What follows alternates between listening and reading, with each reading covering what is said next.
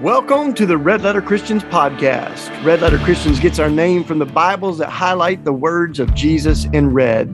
And we're aspiring to live as if Jesus meant the stuff he said. We know that the loudest, most prominent voices representing Christianity in America haven't always been the most beautiful or the most faithful voices. And we know that the way we change the narrative is by changing the narrators. We are committed to amplifying the voices of people who are dedicated to Jesus and to justice.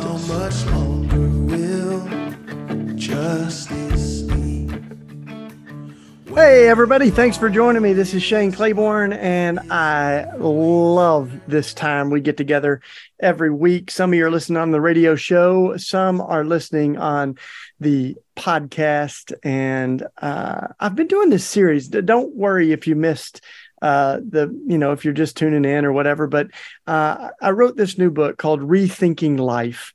And it's about the sacredness of every person and being a champion for life without exceptions, pro life from womb to tomb, uh, not seeing just being anti abortion as enough to, to encompass being um, uh, truly for life. And so thinking about the death penalty, the environmental crisis, immigration, um, you know, so many other issues, poverty as issues of life and death and uh, and, and and I care about abortion too. We're going to talk about that.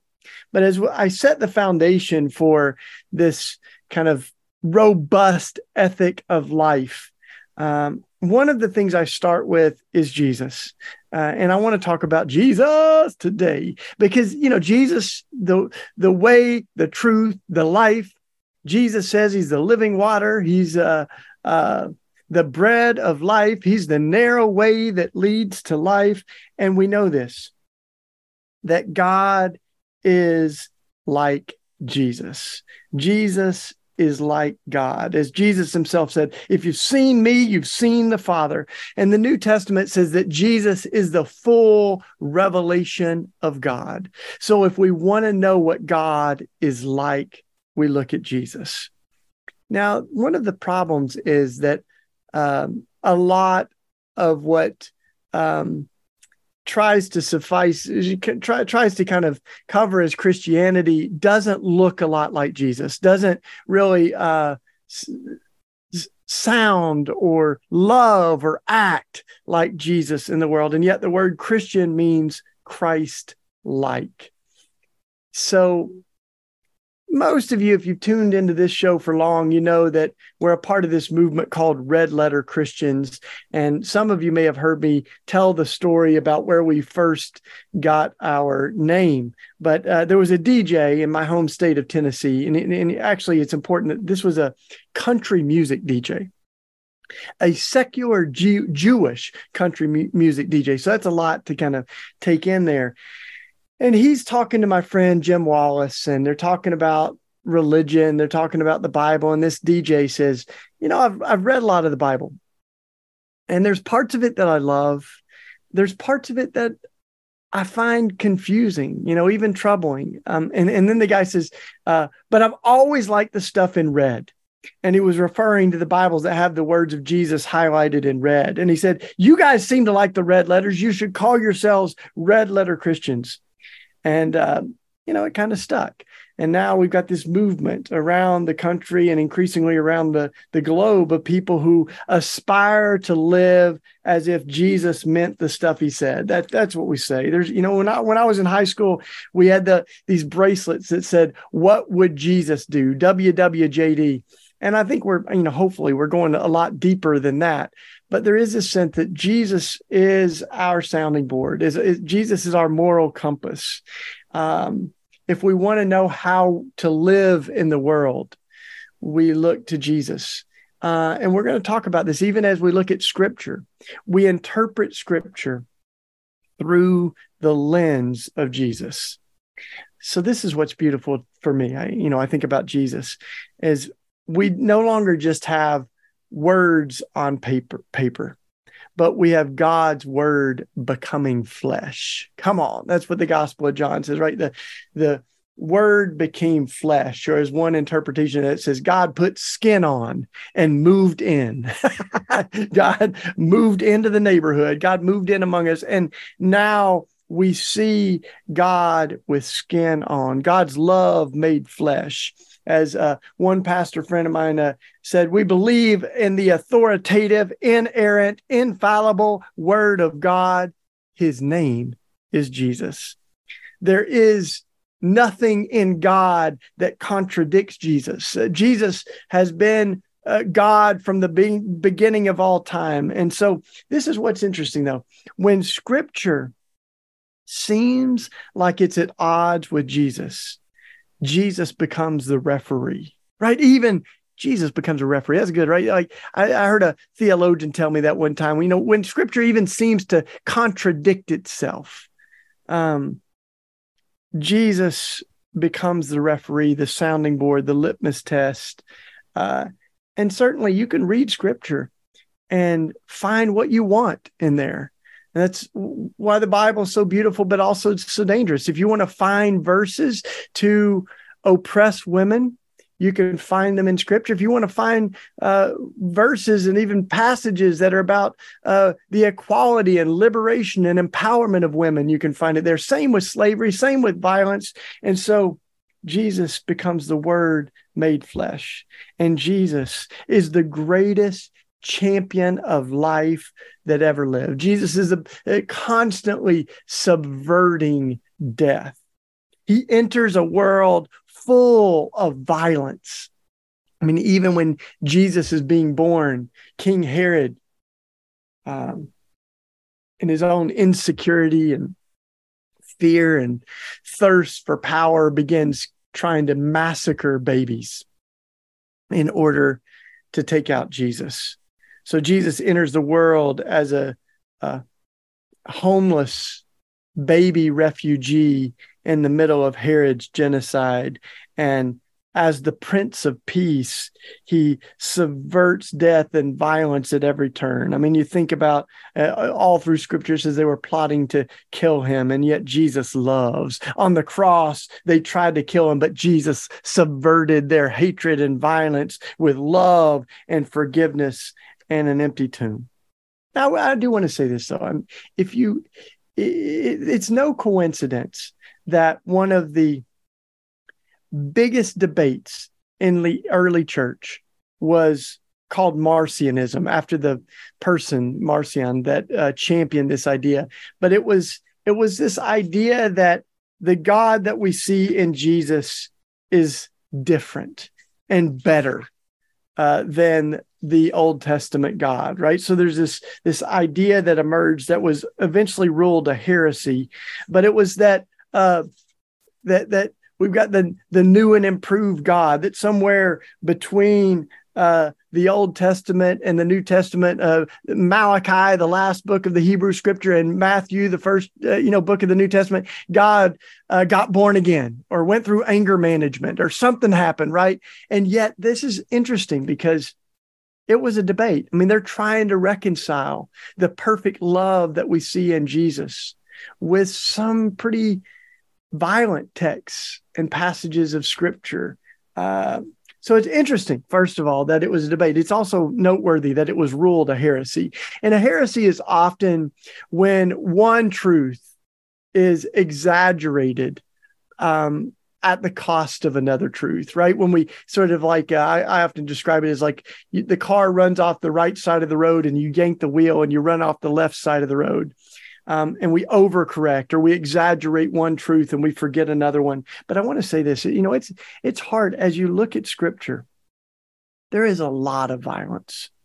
Uh, what's uh, you know sometimes called these texts of terror terrible violence um, like judges 19 when there's a brutal gang rape of a nameless concubine and she dies of, of her injuries and her master cuts her body into pieces and then distributes it to the 12 tribes of Israel. I mean, it's there, Judges 19, right?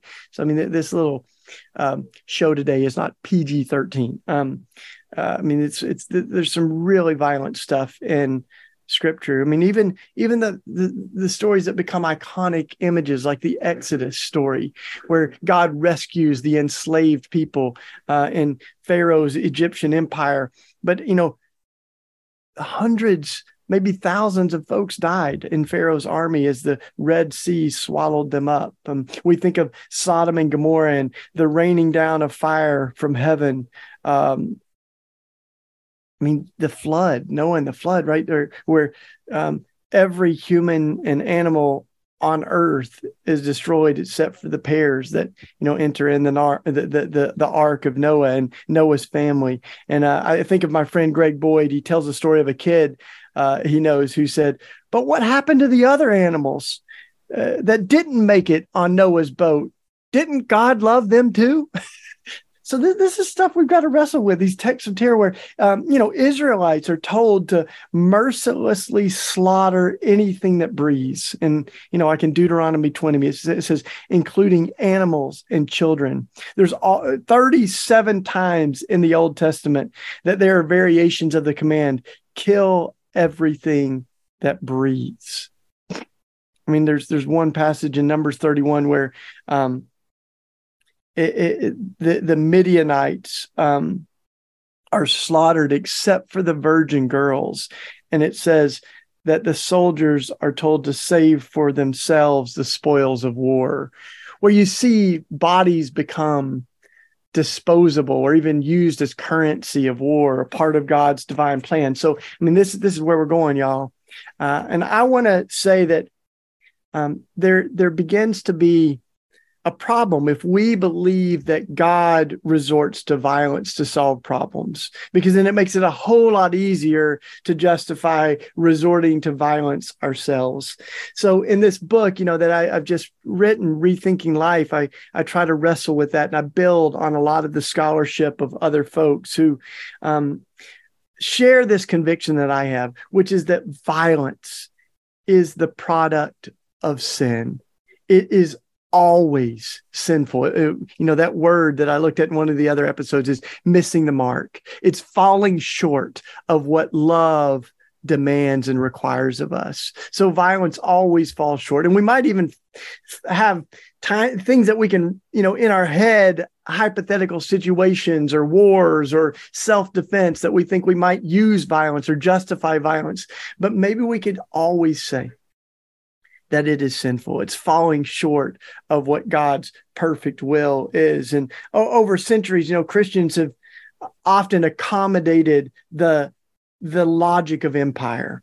We've we've been unable to think outside the box of justified violence or redemptive violence or outside the box of the the thought that like more stuff makes you happy, right? That you can buy happiness. Uh, you know, my friend Chad Meyer says that that it only took a few days to get God's enslaved people physically out of Pharaoh's empire, but we're still working to get the empire out of us.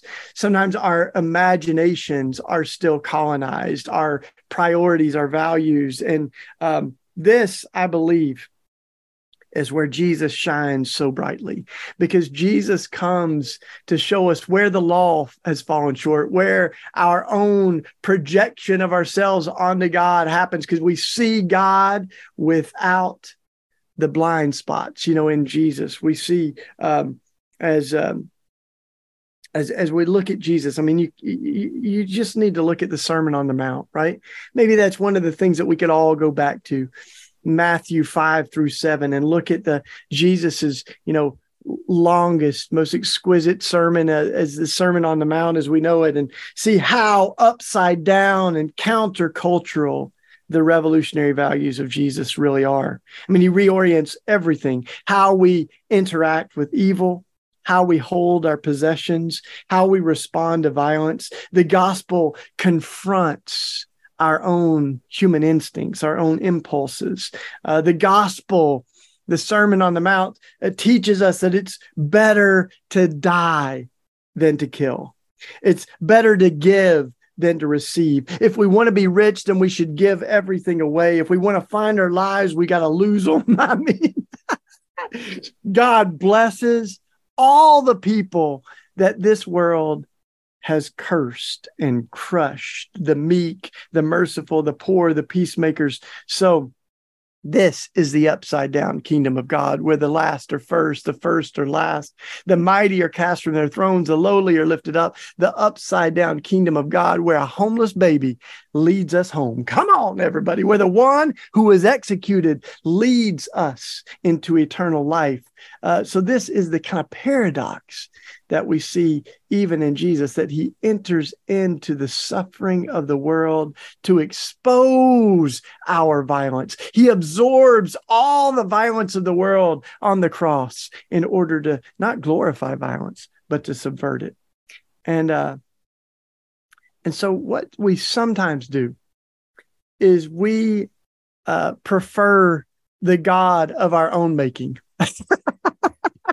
over the countercultural God that we see in scripture. I mean, oh, law. I, I we've got politicians here in the United States that have um, you know, that say things like if God had had an assault rifle, if Jesus had carried an assault rifle, then the story might have ended differently. I mean, we actually have bumper stickers, y'all, with Jesus holding an AR 15.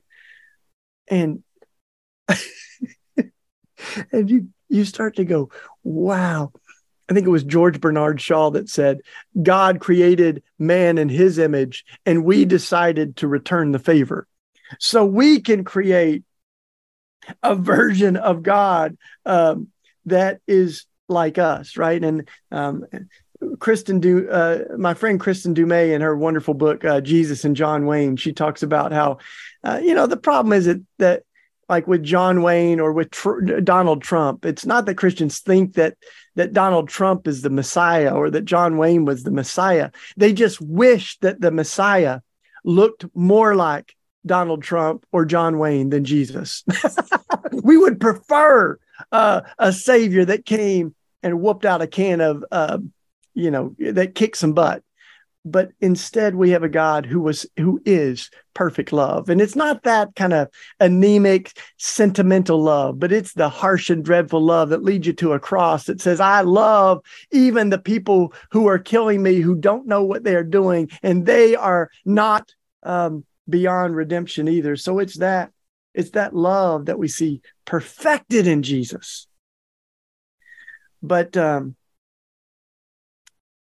sometimes we prefer the God of our own making. As Anne Lamott, the great um, writer and thinker, wonderful, uh, just creative leader in our country, she says, you can safely assume that you've created God in your own image when it turns out that God hates all the same people as you do. so, God, though, I think is always working through the cracks of everything. And this is where, as even we see the violence in scripture, that God is healing us of our own violence, that God is teaching us another way forward. Even I look at scripture and the um, the plagues and the stories of the locusts, you know, and the the uh, the rivers turning red, and I mean some of this stuff, even like the flood uh, uh, that you know of Noah's Ark, this these iconic stories, uh, a lot of times they are about a society that has grown sick with violence. That's exactly what Scripture says um, as we lead up to the story of the the great flood and Noah's Ark, and it, it it's kind of like a a a, a, a remnant remains. Um, like the pruning back of a fig tree. And I say that like still wrestling with this because when a fig tree's pruned, people don't die. You know, I mean, we're talking about massive death. And maybe it is sort of like a um, divine chemotherapy or something. I, I definitely become convinced that God doesn't need violence, that God is trying to heal us of the violence, and violence is always the disease not the cure. So God is redeeming the world. And that's what the gospel, this the entire story of the Bible is a love story. It's about a God that so loved the world, as the gospel of John says. God uh, did not send Jesus into the world to condemn the world, but to save it. There was something worth saving. And that's what we see over and over. There's something worth saving. The world that God created is good and it's never beyond redemption. So there is a point, you know, where you start to see that people misuse their own power, even these messengers of God who, um, uh, you know, Elijah at one point um, called down fire from heaven to incinerate a hundred Samaritans whom he mistakenly thought had come to harm him. He he calls down fire from heaven, and then you know Jesus' own disciples they want to do the same thing. Or like uh, the the sons of thunder, as they are known, James and John want to call down uh, violence, uh, you know, fire from heaven, and and Jesus scolds them and says, "No, no." He rebukes them and says, "That is not how we do this thing." So when we look at Scripture, we see um, even Samson, um, you know, who has was endowed with exceptional miraculous gifts but he also misused them. He succumbed to the temptation to misuse his power and in, in, his own strength and the misuse of his power it led to his death and it caused the temple to collapse killing both himself and thousands of other people. So i want to say that you know these heroes of our faith can misuse their power. Even moses who was an you know iconic leader in scripture but he also lashed out you know, he used his own uh, power to murder someone in Exodus 2. He had a little fit of rage and smacked a rock with his staff, and and that water did gush out of the rock, but God wasn't happy about it. And God rebuked Moses and didn't allow him to enter into the promised land. So uh, maybe there's some of this violence that we see in us, right? And it's in the heroes in scripture that they they tend to to uh, use their power for good and for bad, uh, just as the, the disciples were tempted with to call down fire from heaven.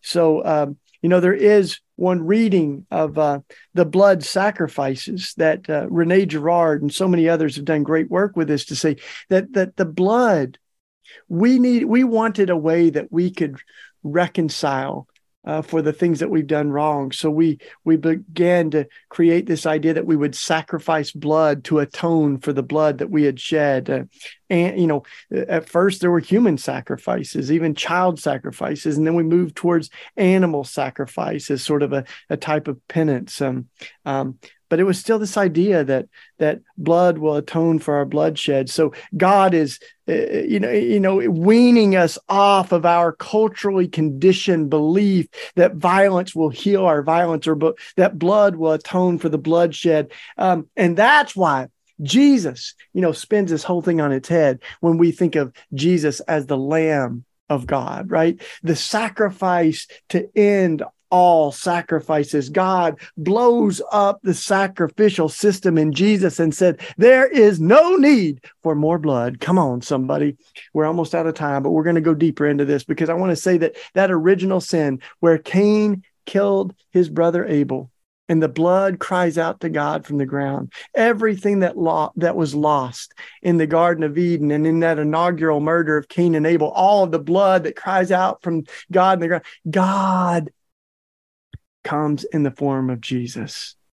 And in Jesus, we see a God who would rather die than kill. And this Jesus, you know, uh, as we look at Jesus in scripture, he's constantly saying um, things like this in John 5. You look to scripture you study the scriptures diligently because you think that in them you have eternal life. But these are the very scriptures that testify about me, yet you refuse to come to me to have life. We have Jesus saying, You look to scripture because you believe it has life. But the scriptures are pointing to me. I am the life. I am the word made flesh. So it's Jesus telling us that we can study the Bible and think it gives us life while missing the fact that the entire story points to him and that we are to come to Jesus for life. The Bible is the menu, not the meal. Woo! Come on, somebody. The Bible is the menu, not the meal. And so this is Christ the word made flesh. Or as one of my neighbors who speaks primarily Spanish, she says, sometimes we make it too complicated. And we think, uh, you know, even like incarnation. And she says, if you order your burrito con carne, it means with meat. con carne means with meat. And the incarnation is God con carne, God in the flesh, in with meat and with skin on. That's what Jesus is. So I want to say to you today, Maybe you've experienced all kinds of violent versions of religion, or you've seen Christianity distorted so that it doesn't look a lot or sound a lot like Jesus. But in our community, when we get donations, we get a lot of donations. And so, you know, before you eat dairy that's donated, it needs to pass the sniff test, right? you got to smell it before you eat it. And there's versions of Christianity that just don't pass the sniff test. And if it doesn't smell good, if it doesn't smell like Jesus, if it doesn't smell like the fruit of the Spirit, love, joy, peace, patience, kindness, then let's not call it Christianity because Christian means Christ like. And God is like Jesus. So don't give up on Jesus, even in spite of the embarrassing things that Christians have done in Christ's name. Thank you all for listening. This is Shane Claiborne. Go to our website, Red Letter Christians, and join the movement. We hope you've enjoyed this episode of the Red Letter Christians podcast. Too often, Christians have used our faith as a ticket into heaven and a license to ignore the world we live in. But at Red Letter Christians, we believe our faith is not just about going to heaven when we die, but also about bringing heaven to earth while we live. For more information on Red Letter Christians and upcoming events, additional resources, you can go to the show notes or our website, redletterchristians.org. You can also support Red Letter Christians by giving a one time donation or becoming a monthly sustainer. Just go to our website and click the red donate button. Thank you for being a part of this conversation and for being a part of this movement.